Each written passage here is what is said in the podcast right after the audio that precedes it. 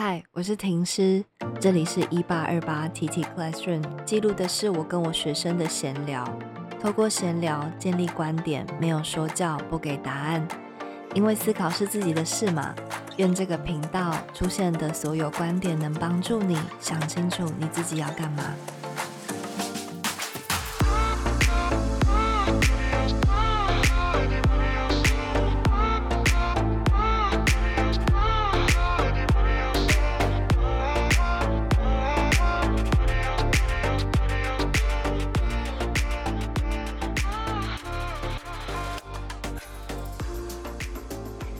是第八集，这一集我们要来谈失败。嗯，上一集我们在聊包豪斯的叛逆嘛，这一集我们要来聊包豪斯的失败。这间学校，你真的不要看它现在影响设计这么剧烈，你会以为它是什么百年名校。其实它从创立到被关闭才十四年哦，而且这整整十四年都在经历风暴。它不但就真的像是流浪狗一样，不但一直被驱赶。甚至到最后，老师跟学生没有地方上课。以办学的角度来看，这算蛮失败的。但是你相信吗？如果他没有失败的话，包豪斯是不可能有如今的昌盛的。我听过一句话，不知道你怎么看？没有失败的事情，只有不同的视角。我个人还蛮认同的。在这个强调成功的社会氛围里面，其实不太有人会去谈及失败的价值，以及告诉我们如何跟失败共处。所以，其实大家对于失败是蛮陌生的，因为陌生，所以害怕。但是在我的经验里面呢，比起归纳我的成功经验，失败后的反思对我而言，其实帮助是更大的。它帮助我可以校正，回归到我本来应该要走的路上。而巴赫斯他也示范了一个面对失败绝佳的态度，请务必一定要听到最后。那在我描述包豪斯的失败之前，我想要先多谈一点他的辉煌，来让大家感觉到那个失败痛的力道。而包豪斯的辉煌，真的是要归功于他充满创新的教学。我认为啊，它里面的东西很值得分享给现在台湾的教育哦。那也想要顺便分享给关心教育的朋友。那我整理成三个点，首先是强调感受的课程。包豪斯有两位很酷的老师，一位是伊登，他是包豪斯创始的核心成员，他教色彩与材料。那伊登呢，他信奉东方的拜火教，感觉就是很神秘，而他的装扮更神秘哦，他把自己打扮成就是像是一位僧侣，就是有点像和尚，他剃了一个光头这样。那在上课前，他会让学生好好的呼吸，把心静下来，才开始上课，带领学生做创作。伊登很重视感受与创作之间的关联。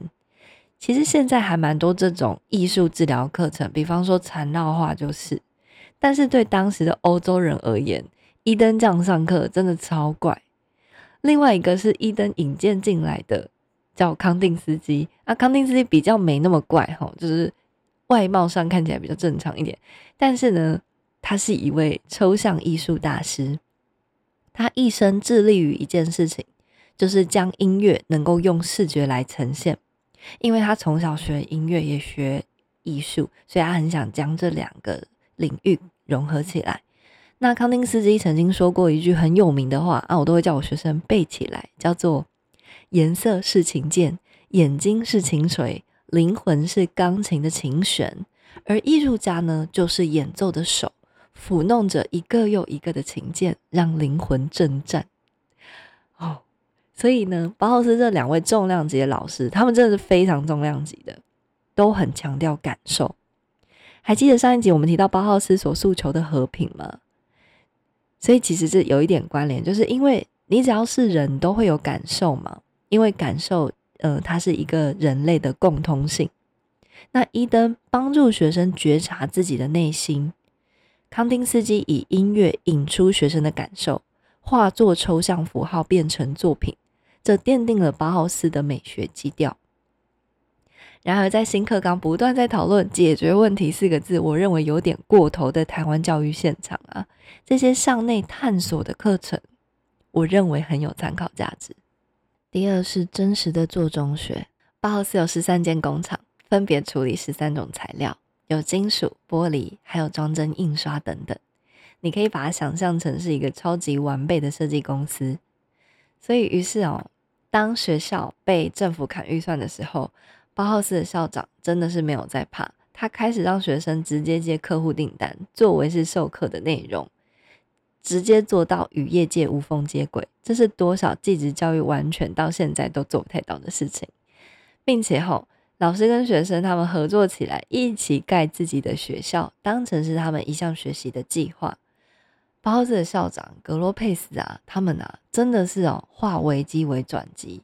他们有一种心态，就是说，好，你政府既然不补助我，那我们也无视你的教育规则，就做我自己的教育。真的是启发了现代继职教育的实习课程。我认为，既然一百多年前的德国做得到，台湾真的也要好好加油。那最后是平等的师生关系，这真的是让我非常羡慕的吼。你在包浩斯里面，你不太会看见一个老师坐在办公室，或者是一个老师站在讲台上朗读，你会看到呢，是所有人可能围着一块玻璃，然后开始发想加辩论，而且可能很激烈，甚至一间教室可能还有两个老师呢。所以呢，老师跟学生之间的交流是很平等的，甚至表现不错的学生还能够直接晋升成为包浩斯的老师，并且管理一间工厂。包浩斯为了宣扬自己的美学观点，每一年都会办展览，那展览都会以舞台剧的方式来去呈现他们的美学。所以你从照片中其实可以看见哦，包浩斯的师生一起制作布景，一起排戏，甚至那个老师们的太太就是师母啊，也会为着演员缝制戏服。在画面里可以看到，大家都看起来是蛮欢乐的。我很喜欢这种就是师生共同创作的状态，也很认同。其实我一直都觉得学习是双向的，就是当我从学生身上挖到一些他们本来就有的宝藏，其实他们会让我收获到一些很酷的价值观，而学生也从我身上吸收到了一些设计的经验。我发现哦，学生从来不会因为我平易近人而踩在我头上，因为我对我自己的专业是很有自信的。这是我想要分享的，我在包浩斯的创新教育里面看到的三点。我认为啊，台湾的教育其实需要来一次包浩斯耶。这些授课的方式对于二零二三年的台湾，如果你觉得是新颖的，那对当时而言是更新颖的。所以其实看懂的人是不多，大家都蛮把他们当怪咖的，有种好东西却生错年代的感觉。随着纳粹后来掌控了德国的全局，这样民主的上课方式不再被允许了。所以政府先是砍他们经费，再来是逼他们搬家。没想到包奥斯仍然屹立不摇，招生都招满。所以最后纳粹他只好以武力的胁迫之下，第三任校长密斯凡德洛。也就是非常有名的说那句话 “less is more” 少即是多的那一位密斯凡德洛宣布解散巴豪斯。解散那一天，校长请老师们喝香槟，宣布这十四年的疯狂以失败告终。我在想，承认失败的那一刻，他们脑袋里想的画面是什么？是在教室里那些激烈的辩论吗？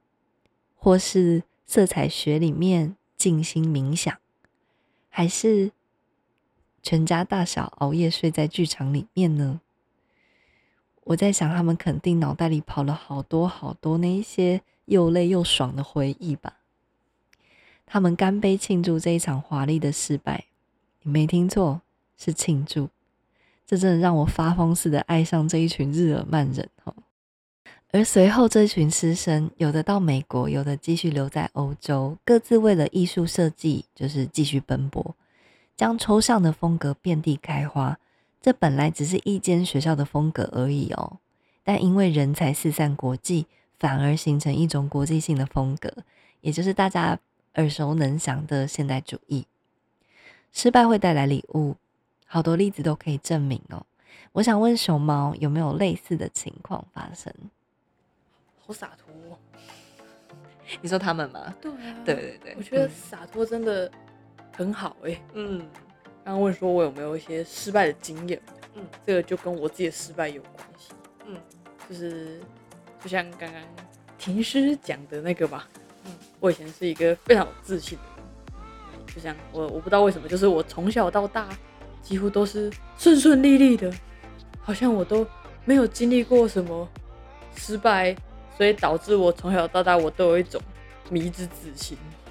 甚至我以前国中讲过一个很白目的话：“低潮期是什么感觉呀？我都没有。”我觉得没有被打真是奇迹耶！现在说起，嗯，对。然后因为我一直都有一种迷之自信，就是好像我做什么都是还不错，然后大家也都觉得我还不错。然后，所以我其实，在很久很久以前，大概国中、高中左右，我就已经确立了，我就是我大学我想要进某个系，嗯，那个数美系，嗯，对对，因为我想要做这方面的，嗯。然后那个时候呢，我就是一进高中，我就开始到处讲，我想要念这个学校的。你到处讲你是那个系的学生，对对对对对。然后我就是哦，讲的很夸张哦，讲到真的所有听我讲过的人都觉得我已经在那个学校里面，我也真的是在那个瞬间，就是真的完全是那段时间完全相信自己，真的以后就是在那。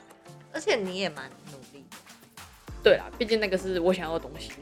然后我整个我整个已经确定我在那边，然后我的未来蓝图都规划好了，我那个系毕业，巴拉巴拉巴拉巴拉，我全部都想好了。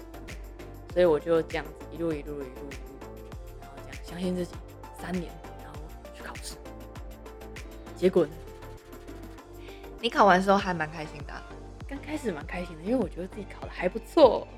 对我一路自信到还考完统测哦，考完了哦，我还觉得哦自己考超赞这样子。嗯，那结果那个结果出来，你知道发生什么事？我差了一级分，那个一级分真的就只有一级分，而且我还白木指填一个学校。就是对落榜了啦，对啊，就是落榜，这怎么可能第一名的熊猫会落榜？但他就落榜，我还不敢跟别人讲哎，那时候结果出来，我不敢跟任何人讲哎，真的很，真的很，如果是我会觉得很丢脸，对吧？就是 就跟全校说我会上那个学校，不止全校，全校以外，我连我家人都不太敢讲。嗯，然后然后我就哇，我这整个是完全不敢置信，嗯。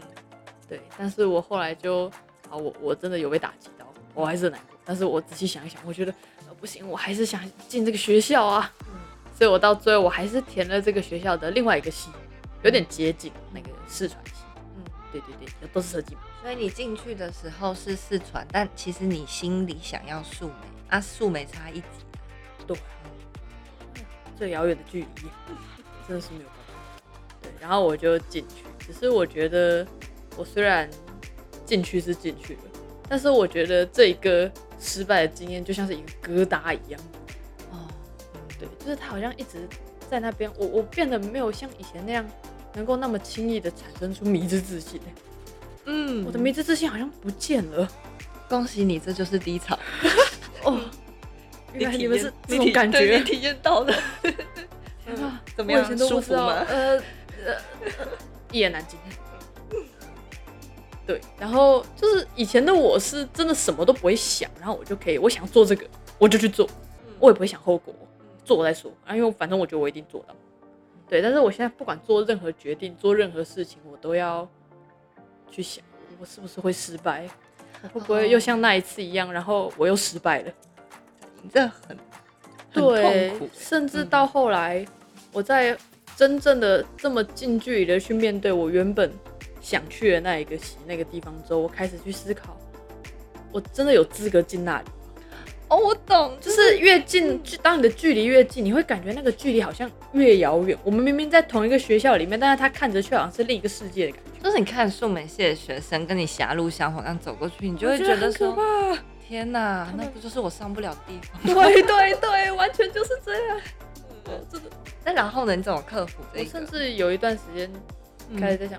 就是我是不是真的在一直以来都在奢望一个我根本没有资格进到的地方？这个循环大概多久？差不多至少有一个学期。但是其实后来呢，我在下学期我就开始面临到说我到底还要不要转系这个问题。就是我其实在这个系相处了一个学期下来，我开始觉得就是我好像看到了第二个选择。哦，就是呃，你填进去的时候，就试传你也待的蛮蛮开心的啦。对，就是而且因为有待过那个系的关系啊，嗯，我觉得那里的人真的都非常的好。嗯，就是我如果我今天如果我没有失败，我真的照着我的规划，我一次就上树莓，我是没有机会，我根本不可能会认识一群这么棒的朋友。对你不会认识这些人，而且我也不会去接触到四川这方面的专业。然后我觉得跟这一群人待起来是快乐的，嗯，这是一个失败得到的礼物。对，那我很好奇的是，你说你低迷了半年，就是一个学期，嗯，然后你后来发现，其实视传也有一些好的人际关系，让你很喜欢，还有平面设计一些东西，你也算是有学到。啊，可是为什么后来你怎么去克服那个自我怀疑，以及眼前也有一个你还蛮喜欢的礼物？你最终还是选择转，继续转系。我觉得我在思考一个学习之后，我还是想要去追寻我想学的东西。嗯，对。但是我为什么敢去面对转系？因为其实转系它，我也是不也不会也不是没有想过转系，其实也是有可能会失败。对，而且这一次的是更有挑战性，因为你失败过一次。对，就是我必须要克服我的心理心魔。没错，而且这个失败可能真的就没有机会了。这一次真的可能是最后了。嗯，我最后之所以还是去转系，是因为就当我想清楚这些之后，我觉得四传也好，苏梅也罢，我觉得这两个在我都可以接受的状态下，那代表我去报转系这件事情，失败的选项它已经不存在了。我懂意思，就是呃。就算你考上树莓，你就是去到一个你本来就想去的地方。可是就算你没有去到树莓试传，你也可以接受了。就是两个选项都很好，嗯，都很棒。就是有点像是刚刚讲的那个，包括他们的洒脱的精神。哦，就是我觉得他们都很好，都没有关系，全部都很棒。我已经可以去接受这些事情。我懂意思，就是说，嗯，高中。刚毕业的你面对那个失败，你马上进入到是一个低迷。嗯，可是这一次因为你有失败的经验了，所以你可以理解八号是他们为什么可以洒脱。对，因为就算他们办学失败，嗯，可是他们知道他们还有可以做的事情。对，就是你并没有失去任何东西，这个失败并没有让你失去任何东西，不如说你已经尽力了，而且你做的很棒。嗯，然后就是呃。我做任何事情，我当然可以有我想要的，然后我就去努力做看看。那真的也没有的时候，我也懂得去欣赏我现在的状态和处境的美好在哪边，所以我可以做到克服那个心魔，然后洒脱的面对失败。对，而且我觉得好像就是只有这种态度的时候，人才有可能会成功。对，因为我以前真的就是太硬要这个，我就是要这个，就是你太坚持，其实很累。嗯。但是当我今天接纳了所有的可能性之后，我觉得自己好好放松，就是很轻松。而且我记得那时候好像发现到，还是你跟我讲忘记，反正你就 说你很平静。对，就是我已经没有什么波动，那个状态下，我觉得是自己已经久违一年，不不如说我之前都没有过这种状态，就是就就连面试完，对，然后等结果，嗯，都是平静。平静的，我觉得都无所谓。都好，而且你的无所谓不是那种我摆烂无所谓，是你都努力过，但是就算失败，你也是你接纳，我接纳他，接纳所有的结果，这真的是超级无敌耶！真的，因为已经没有任何东西可以伤到我啦。所以，而且，嗯，你讲到这，我就真的觉得，你不觉得密斯潘多他买香槟给大家干杯很帅？真的太帅了，就是。他那个香槟是庆祝用的耶，对，庆祝失败耶，对，就是这个观念我觉得很酷，就是我们都以为说失败只能够用一个很低迷的心情去应对它，可是他却是庆祝的方式去用干杯。好，我们这一场还就是输了，但是干杯完之后我们会有下一场，帅。太帅了，羡慕哦。嗯嗯，我觉得这就是平静，而且而且真的确实后来也证明，你也真的上树是，那是本来你要的，你走回了一个，你经历了一一年的这个波折，走回了你原本设定要走的路。可是此刻你的状态已经跟一年前的你完全不一样，完全不一样。你是更清楚你想在这个戏学到什么，以及你比他们多了一个在试传的体验。对。如果你正在经历失败，感受一定很差，因为我也是。包豪斯的故事可以帮助我，我希望也能够帮助得到你。有时候以第一人称看自己的事情，会很容易悲观；偶尔以上帝的视角来看，会发现这些不过就是一些转折处罢了。如果你不被珍惜，就更要珍惜自己。我是停尸，拿得起要放得下。我们干杯后解散，下课。